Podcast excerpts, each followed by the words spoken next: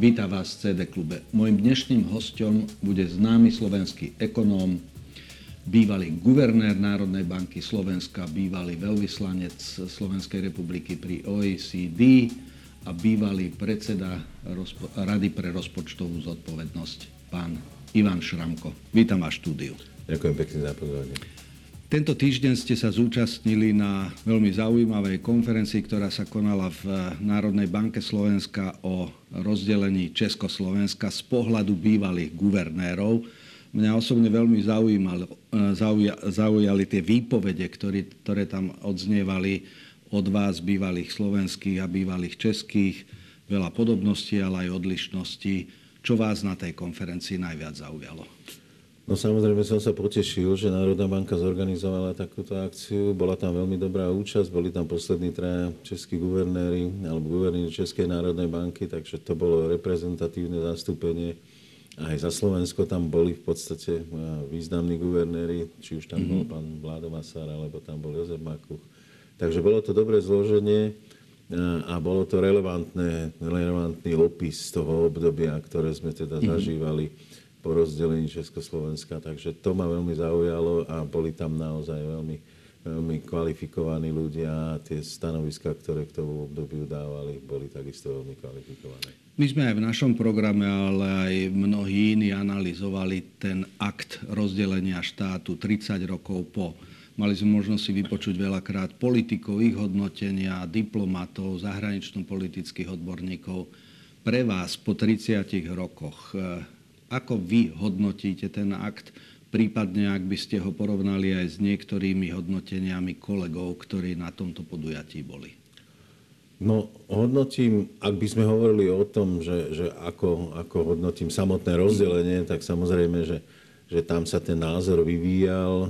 Ja na začiatku, tak ako možno väčšina občanov, som nebol nejakým podporovateľom rozdelenia ale vzhľadom na to, že tá spoločná existencia by zakladala podľa mňa stále väčší a väčší konflikt medzi politikmi v tom spoločnom štáte, tak potom po pár rokoch som si teda svoj skôr názor, že asi to bolo vhodné a dobré, pretože sme tým eliminovali nejaké možné rizika v tom spoločnom spolužití. Z pohľadu centrálnych bank, ja teda som nebol v tom čase, keď sa teda mhm. delili o Československo centrálnej banke, ale tam boli úplne iné východiska. Česká národná banka mala kompletné know-how, to bola inštitúcia, ktorá teda robila kompletnú menovú politiku na rozdiel od Slovenska, kde sme v podstate boli do rozdelenia len pobočkou, ktorá v podstate slúžila len pre nejaké štatistické e, ciele, takže nemali sme ani odborníkov, nemali sme ani nástroje, nemali sme ani skúsenosti s tým teda, ako sa robí menová politika, takže sme mali úplne inú východiskovú pozíciu ako Česká národná mm-hmm. banka. To rozdelenie štátu a rozdelenie meny e, prebehlo veľmi hladko v porovnaní s Jugosláviou, rozdelenie bývalého sovietského zväzu. A aj tá mena, napokon to, čo sa očakávalo, že budú veľké turbulencie, Slovensko možno nebude ekonomicky e, štát úspešný, napokon tá celá trajektória sa ukázala úplne iná a viedla až k tomu, že sme zaviedli euro ale tie začiatky vy si spomínate, mali ste vy obavu, že jednoducho tú operáciu vytvorenia dvoch samostatných mien Slovensko nezvládne? Prekvapilo vás niečo? Mňa skôr, ja som si nemyslel, že ju technicky nezvládneme. Ja som bol v tej komerčných bankách, takže bol som teda blízko pri tom celom systéme. Nemyslel som si, že ju nezvládneme technicky, pretože aj nadšenie ľudí, aj nasadenie bolo dostatočné na to, aby sme stihli teda jednak na začiatku okolkovať a postupne začať produkovať našu vlastnú menu. Ja som skôr mal obavu, ako zvládneme ten menový manažment. Mm-hmm. To som mal obavu, pretože v tom nám absolútne chýbali skúsenosti. Aj na tej konferencii odznelo, že sme využili niektorých ľudí, Slovensko, Slovákov pracujúcich v Černobyl, ktorí sa vrátili náspäť a podielali sa teda na zrodení Národnej banky Slovenska, čo bola samozrejme výhoda. Ale ak som teda o niečo mal obavu, tak to bolo o tom, ako zvládneme riadenie tej menovej politiky. A samozrejme tým, že my sme začínali v podstate bez devizových rezerv a začínali sme v podstate úplne od nuly s relatívne prázdnymi mhm. vreckami, tak mal som obavu o ten ďalší makroekonomický vývoj, ale nakoniec sa ukázalo, že, že napriek tým obavám to prešlo pomerne pomerne hladko a žiadna katastrofa ani žiadny dramatický vývoj nenastal. Medzi politikmi to veľakrát iskrilo, medzi vami centrálnymi bankármi alebo bankármi vôbec. Jednak v tom čase delenia, ale aj v priebehu ostatných 30 rokov. Ako by ste charakterizovali vzťahy medzi vami? Ja si myslím, že to je veľmi komunita, ktorá je na veľmi vysokej úrovni. A takisto, jak my sme sa až do prijatia eura mnoho inšpirovali Českou národnou bankou, najmä vo výkone menovej politiky, E, inšpirovali sme sa pri zavádzaní inflačného cieľenia, inšpirovali sme sa pri viacerých veciach Českou národnou bankou.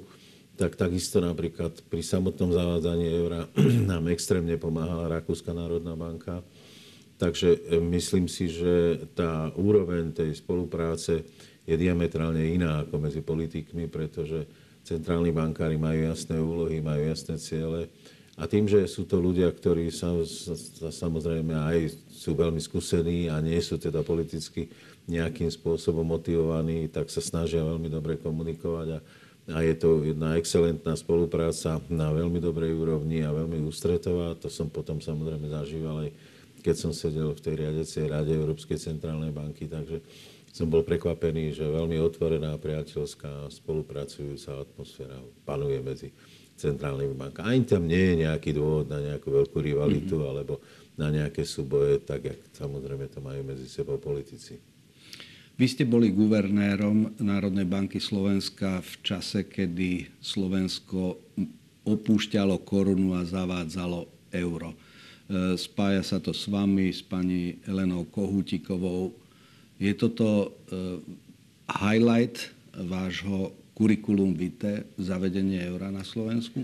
Určite áno, určite je to highlight, určite to je. My sme samozrejme podľahli takej tej nadšenej atmosfére, ktorá vládla po tom období, kedy sme po 98. po voľbách sa zrazu dostali do toho integračného hnutia alebo do toho integračného smerovania Slovenska. Vtedy bola veľká obava o tom, kam vôbec patríme. Mali sme extrémne rozpačitú a nečitateľnú aj zahraničnú politiku. Boli sme vynechávaní, mm. takže po tom 98. v tých voľbách nastalo také veľké integračné e, nadšenie a my sme mu samozrejme podláhli. Už v roku 2002 sa začali príjmať prvé dokumenty na zavedenie eura. To nie je proces, ktorý sa dá urobiť zo dňa na deň. A samozrejme, že e, Národná banka ho veľmi intenzívne podporovala. A napriek tomu, že, že aj to odznelo aj v diskusii, s, e, kde teda vystúpili bývalí českí guvernéri Českej národnej banky, kde teda je také ten, ten vzťah tej českej korune ďaleko silnejší, ako bol u nás, tak napriek tomu mm, my sme tomu plne verili a sme si boli istí, všetky analýzy to ukazovali, že zavedenia eura je pre Slovensko veľmi pozitívny, pozitívny aj ekonomicky. By som povedal, dôsledok toho bude veľmi pozitívny aj pre ekonomiku.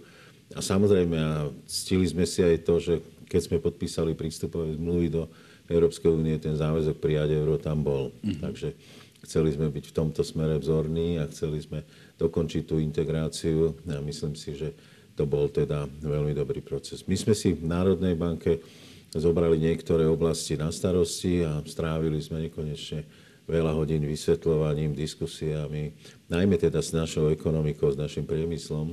Tam sme chodili mnohokrát na, na mnohé E, mnohé semináre, kde sme sa stretávali s firmami, s podnikmi, s asociáciami, so zväzmi a snažili sme sa ich teda dobre pripraviť na to, aby pochopili a, a aby aj technicky sa pripravili na zavedenie eura. A nakoniec sa teda aj ukázalo, že tie kľúčové obavy, povedzme nejaký nárast inflácie a podobne sa vôbec nenaplnili. A na druhej strane tie očakávané pozitíva pre všetkým to, že sa vyhneme volatilite meny, čo napríklad česká alebo maďarská mena permanentne zažíva, tie výkyvy sú veľké a majú významne negatívny dopad na ekonomiku, tak a povedzme, to sme my nezažili, mali sme v tomto smere absolútne bezrizikovú ekonomiku z hľadiska výmeného kurzu a aj to prijatie eura významne podporilo zahraničné investície, ktoré vo čom začali chodiť. Takže myslím si, mm-hmm. že tie pozitíva sa naplnili a myslím si, že tie negatíva, o ktorých sa diskutovalo, tie rizika, tie sa neukázali. Máte nejakú fotografiu v rodinnom albume, ktorá zachytáva moment zavedenia eura?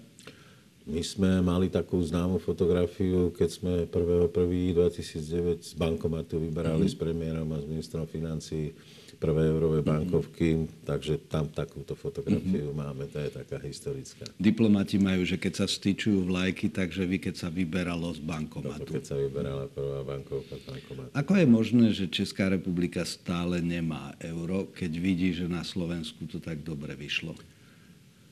Ten zásadný rozdiel podľa mňa je v tom politickom prostredí. Na Slovensku, keď sa teda po tom roku 1998 vytvorila nová vláda, nebola ani jedna relevantná politická strana, ktorá by nechcela euro zaviesť. V Čechách to bol veľký rozdiel, pretože či už to bol pán Klaus, alebo mnohí významní ekonómovia, alebo predsedovia strán, z rôznych dôvodov teda euro nepodporovali. A napríklad pán Klaus nepodporoval ani integráciu mm-hmm. ako takú, takže a tým, že to bol významný človek, aj, aj Eh, vo vláde, aj pre, prezident republiky, tak samozrejme, že mal obrovský vplyv. A postupne sa taký ten skepticizmus eh, voči euru v tej krajine rozšíril. Dneska ja hovorím, že eh, pokiaľ teda väčšina občanov nechce zaviesť euro, tak samozrejme pre politikov je to obrovské riziko a ani by som na ich mieste do mhm. toho nešiel, pretože by som zbytočne vzbudil nejaký negatívny sentiment voči takémuto kroku, ale na Slovensku to bolo úplne naopak. A stále je, to znamená, tá podpora euro, eura je veľmi vysoká, vtedy bola medzi 70-80 percentami a to isté pokračuje ďalej. Čiže ten kľúčový rozdiel, prečo v Českej republike nie euro a na nás je v tej politickej scéne, ktorá teda v Česku bola ďaleko, ďaleko proti integrovanie, mm-hmm. proti integrácii, ako teda na Slovensku. E, myslíte si, že ani Maďari, ani Poliaci e, v dohľadnej dobe euro nezavedú? Ja si myslím, že napríklad Maďari sú krajina, ktorá by ho veľmi potrebovala. Tá ich mena je naozaj veľmi volatilná. Ja si pamätám, že, že v rokoch 2010, 11, 12 ten maďarský forint spôsoboval dramatické problémy už aj na životnej úrovni maďarským občanom. Oni si brali vo veľkom hypotéky v iných menách, keďže vo forintoch boli extrémne vysoké úrokové sazby, tak si brali švajčiarske franky a eurá. A tým, jak sa im devalovala mena, oni sa dostali do absolútnej pasce, z ktorej nevedeli výjsť, pretože um, ja som tam teda pôsobil v dozornej rade jednej banky a tá asistentka generálnej rejiteľa mi hovorí, ja už 5 rokov splácam hypotéku a stále mám väčší a väčší dlh najmä mm-hmm. vďaka kurzu.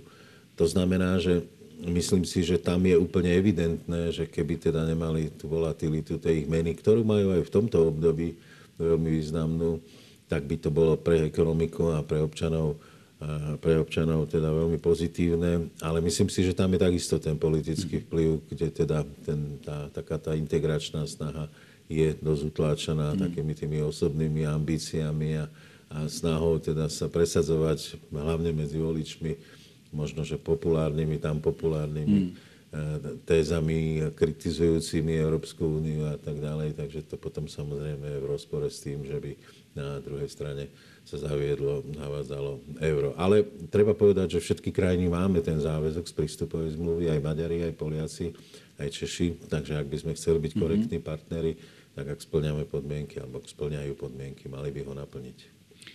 30 rokov po rozdelení štátu veľa porovnávania výkonu, či už ekonomického, vzdelanostného, zdravotníctva a podobne. Ako vy vidíte po 30 rokoch kondíciu Slovenska v porovnaní s Českou republikou, predovšetkým v tom ekonomickom, alebo nazvime to v oblasti konkurencie, schopnosti týchto dvoch krajín?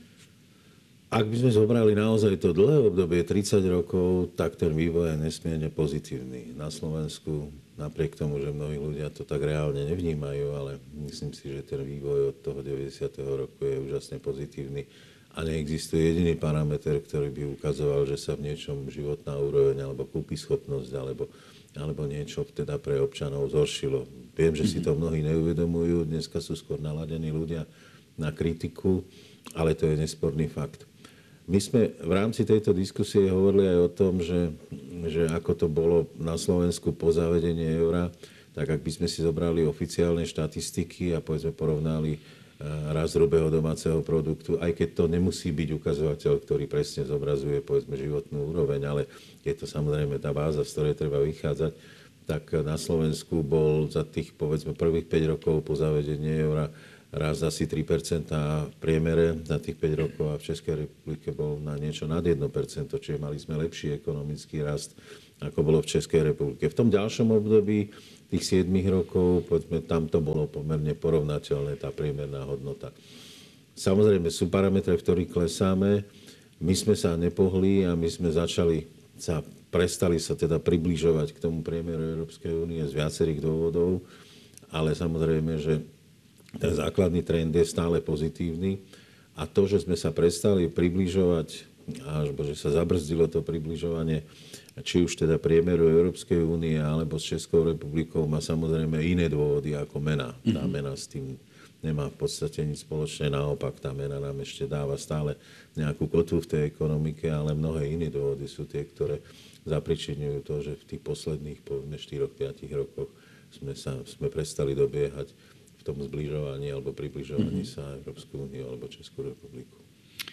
Súčasná doba, ktorá je už predvolebná, otvára spústu tém, že čo by sme od e, nositeľov politickej moci mali očakávať, čo by sme mali očakávať od e, podnikateľskej sféry, ale aj všetky iné zložky teraz spoločnosti budú si klásť otázku, čo by sme mali urobiť aby taká tá nálada trochu defetistická, ktorá na Slovensku je a rozháranosť sa prekonávala. E, ako to vy vidíte a čo by ste vy si mysleli, že by politické elity teraz e, mali v týchto časoch robiť, aby sme ten odliv aj mladých ľudí do zahraničia alebo prepad dôvery v štát, v demokraciu, ktorú všetci sociológovia teraz e, nameriavajú, čo by mali nositeľia politickej moci teraz robiť? No, samozrejme, ja vnímam to, že takáto koalícia, ako sme mali po voľbách, je na manažovanie mimoriadne komplikovaná nie je to jednoduché. Ale to, čo mi principiálne chýba, sú dve veci. V zásade sú to reformy, ktoré sú absolútne potrebné. Môže to znieť hoci ako sprofanovanie. Jednoducho tá krajina musí na ten vývoj reagovať. Ak nie je schopná reagovať, tak samozrejme potom sa dostáva do problému a začína zaostávať. A to, čo mi výrazne v poslednom čase chýbalo, sú nejaké také stredno- a dlhodobé vízie. Nespravili sme ani vo verejných financiách, ani v iných oblastiach. Nenačrtli alebo nenapísali politici jasnú dlhšiu víziu na dlhšie obdobie.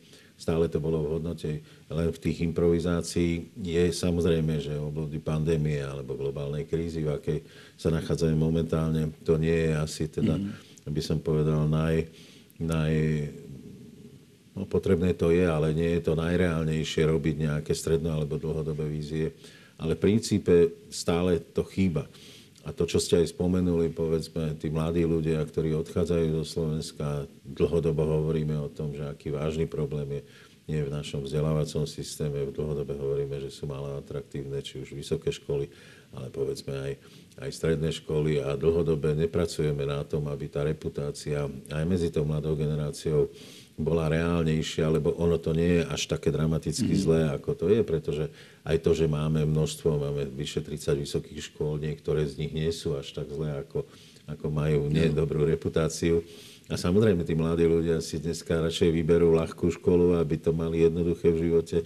Takže v tomto smere ich vzdelávať a, a tlačiť ich do toho, aby boli náročnejší na seba, je veľmi dôležité promovať tie naše lepšie školy, že sú dobré a nie sú až tak dramaticky horšie, ale samozrejme v tom vzdelávaní urobiť reformu tak, aby to školstvo bolo moderné aby nám to produkovalo e, dobrých ľudí, ktorí sú v našej ekonomike, ktorí neodchádzajú, alebo keď odídu von, tak ktorí sa radi vrátia, tak aby potom sa to zase prenieslo aj do tej ekonomiky, aby sme dokázali robiť väčšiu pridanú hodnotu, aby sme dokázali zvýšiť aj produkciu HDP, tak aby sa to potom prejavilo v celkovej výkonnosti, čo sa samozrejme potom prejaví aj v životnej úrovni. Takže myslím si, že reforma školstva a, a tlačenie školstva do väčšej kvality je asi kľúčová úloha, ktorá by dokázala trošku posunúť zase dopredu a povedzme aj zrýchliť to dobiehanie mm-hmm. únie. Aj keď samozrejme je jasné, že čím viac sa blížime k tomu priemeru, tak tým je to dobievanie ďaleko zložitejšie. Iné je začať z nízkej úrovni, kedy bola, povedzme, ak bolo začiatkom 90. rokov, tam to dobiehanie relatívne jednoduchšie, ale už na tých vyšších leveloch je to samozrejme komplikovanejšie. Vojna na Ukrajine nám vošla do životov celej Európy a nielen Európy. E, máte pocit, že Európska únia sa vysporiada s touto krízou, prípadne ak sa pozeráte na opatrenia, ktoré robíme, či už sankčný režim či Rusku, ale obrovská ekonomická pomoc, e, e, vojenská, humanitárna pomoc Ukrajiny ohrozuje slovenskú ekonomiku? No tá vojna samozrejme ohrozuje tú samotnú podstatu, lebo to ja vnímam ako konflikt aj o tom, v akom svete chceme žiť. To znamená, predpokladám a som si istý, že slovenskí naš, naši občania, naši, naši obyvateľia chcú žiť v normálnom, slobodnom svete, kde si volím, koho chcem, kde si myslím, čo chcem, kde môžem povedať, čo chcem, kde je normálne, že sa menia vlády, kde je normálne, že keď vyhrá nejaký názor, tak nastáva zmena. A ja to vnímam aj takto. Nie len teda boj o tie územia, ale vnímam to aj ako boj. Čiže z tohoto pohľadu z tohoto pohľadu je to podľa mňa ďaleko zásadnejší spor ako len ten spor, ktorý je samozrejme mm-hmm. dramatický a veľmi vážny. Mňa Únia potešila v tomto smere a ja si myslím, že zase v ľuďoch množom prevláda taký ten kritický postoj k Únii ja som mnoho razy počúval, keď bola pandémia, že aká únia je neschopná, pričom každý ignoruje to, že zdravotníctvo je vyslovene národnou záležitosťou. Tam únia ani komisia žiadne právomoci nemala. Kritizujú sa také nezmysly, ako či sme mali rúška, alebo nemali, s čím samozrejme ani komisia, ani únia nič nemá spoločné. Ale to, že ak sa veľmi dobre zvládlo vakcinácia a mm. prístup k tomu, tak to už samozrejme sa dostáva niekde do pozadia. Takže prípade tohoto konfliktu si veľmi vážim, že Únia naozaj sa zjednotila a napriek tomu, že sú rôzne krajiny s rôznymi politikmi, s rôznymi stranami pri moci, tak si zjednotili ten svoj názor, pomáhajú eh, Ukrajine, čo si myslím, že je dôležité aj z toho pohľadu, ako ja vnímam tento konflikt. A veľmi sa teším z toho, že teda, aj keď samozrejme je to tragická udalosť, ale to Úniu posunulo k väčšej jednote a posunulo to k takému, takému silnejšiemu celku, ktorý dokázal viacej ukázať, že je teda schopný, že je vplyvný a, a že má aj dostatočné ekonomické, ale aj politické zdroje na to, aby jasne prejavil svoj názor, jasne odsúdil agresiu, jasne definoval sankcie, aj keď v sankciách možno, že sme mohli byť niektorí rýchlejší a komplexnejší, mm-hmm. ale, ale myslím si, že to ide vzhľadom na to, aký čas relatívne krátky budú, budú ubehol od toho okamihu, kedy ten konflikt začal. Takže ja v tomto smere si myslím, že Únia veľmi dobre si plní svoju úlohu a, a bol to taký silný zjednocujúci motív pre Úniu. Na záver osobnosť Imricha Karvaša, ktorého busta je na budove Národnej banky Slovenska. Pripomenieme si o chvíľu 120. výročie jeho narodenia a Národná banka Slovenska pripravuje špeciálne spomienkové podujatie na túto osobnosť. E, ako vy vnímate Imricha Karvaša? No, ja ju vnímam ako jednu z naozaj z historicky veľmi dôležitých osobností. Nielen pre jeho úlohu, ktorú zohral v Slovenskom národnom povstaní, to znamená, že to bol veľmi odvážny a veľmi riskantný krok zachraňovať fyzické rezervy, mm. ktoré Slovensko vtedy malo voči nacistom, nacistom a myslím si, že ukázal obrovskú osobnú odvahu. A myslím si, že okrem toho, že to bol naozaj veľmi dobrý ekonóm, makroekonóm, ktorý bol taký, povedal by som taký ako jeden z tých základných pilierov z hľadiska know-how, ako ďalej teda so slovenskou ekonomikou, tak zase aj ten jeho veľmi ťažký život, ktorý on viedol, to prenasledovanie, ktoré prišlo od vtedajších od tedajších politikov takisto jednak ukázalo, že bol veľmi silnou osobnosťou. A myslím si, že mali by sme my takéto osobnosti už len kvôli tomu, aby sme jednak teda zvyšovali nejaké to národné povedomie a ukazovali tým našim deťom a ďalším generáciám, že máme významné osobnosti, ktoré si zaslúžia aj byť spomínaní, mm. ale byť aj teda mnoho razy prezentovaní ako vzor, tak si myslím, že z tohoto pohľadu je veľmi dôležité. Aj to, že sa uskutoční táto konferencia, ale je veľmi dôležité, aby sme tohoto významného ekonóma, národovca, človeka, ktorý mal významný vplyv na vývoj Slovenska, aby sme ho spomínali, aby sme ho dávali za vzor hmm. mladým ľuďom, aby mohli byť na niečo hrdí. Ja, ja som takisto na neho mimoriadne hrdý. Myslím, že ide o kľúčovú osobnosť, čo sa týka aj profesionálna, ale aj ľudského rozmeru. Áno, určite áno, súhlasím. Takže ďakujem veľmi pekne, že ste prijali pozvanie do CD klubu. Prajem vám všetko dobré a možno sa stretneme na konferencii o Imrichovi Ďakujem aj ja, Karlašovi. ďakujem aj ja za pozvanie, veľmi potešením.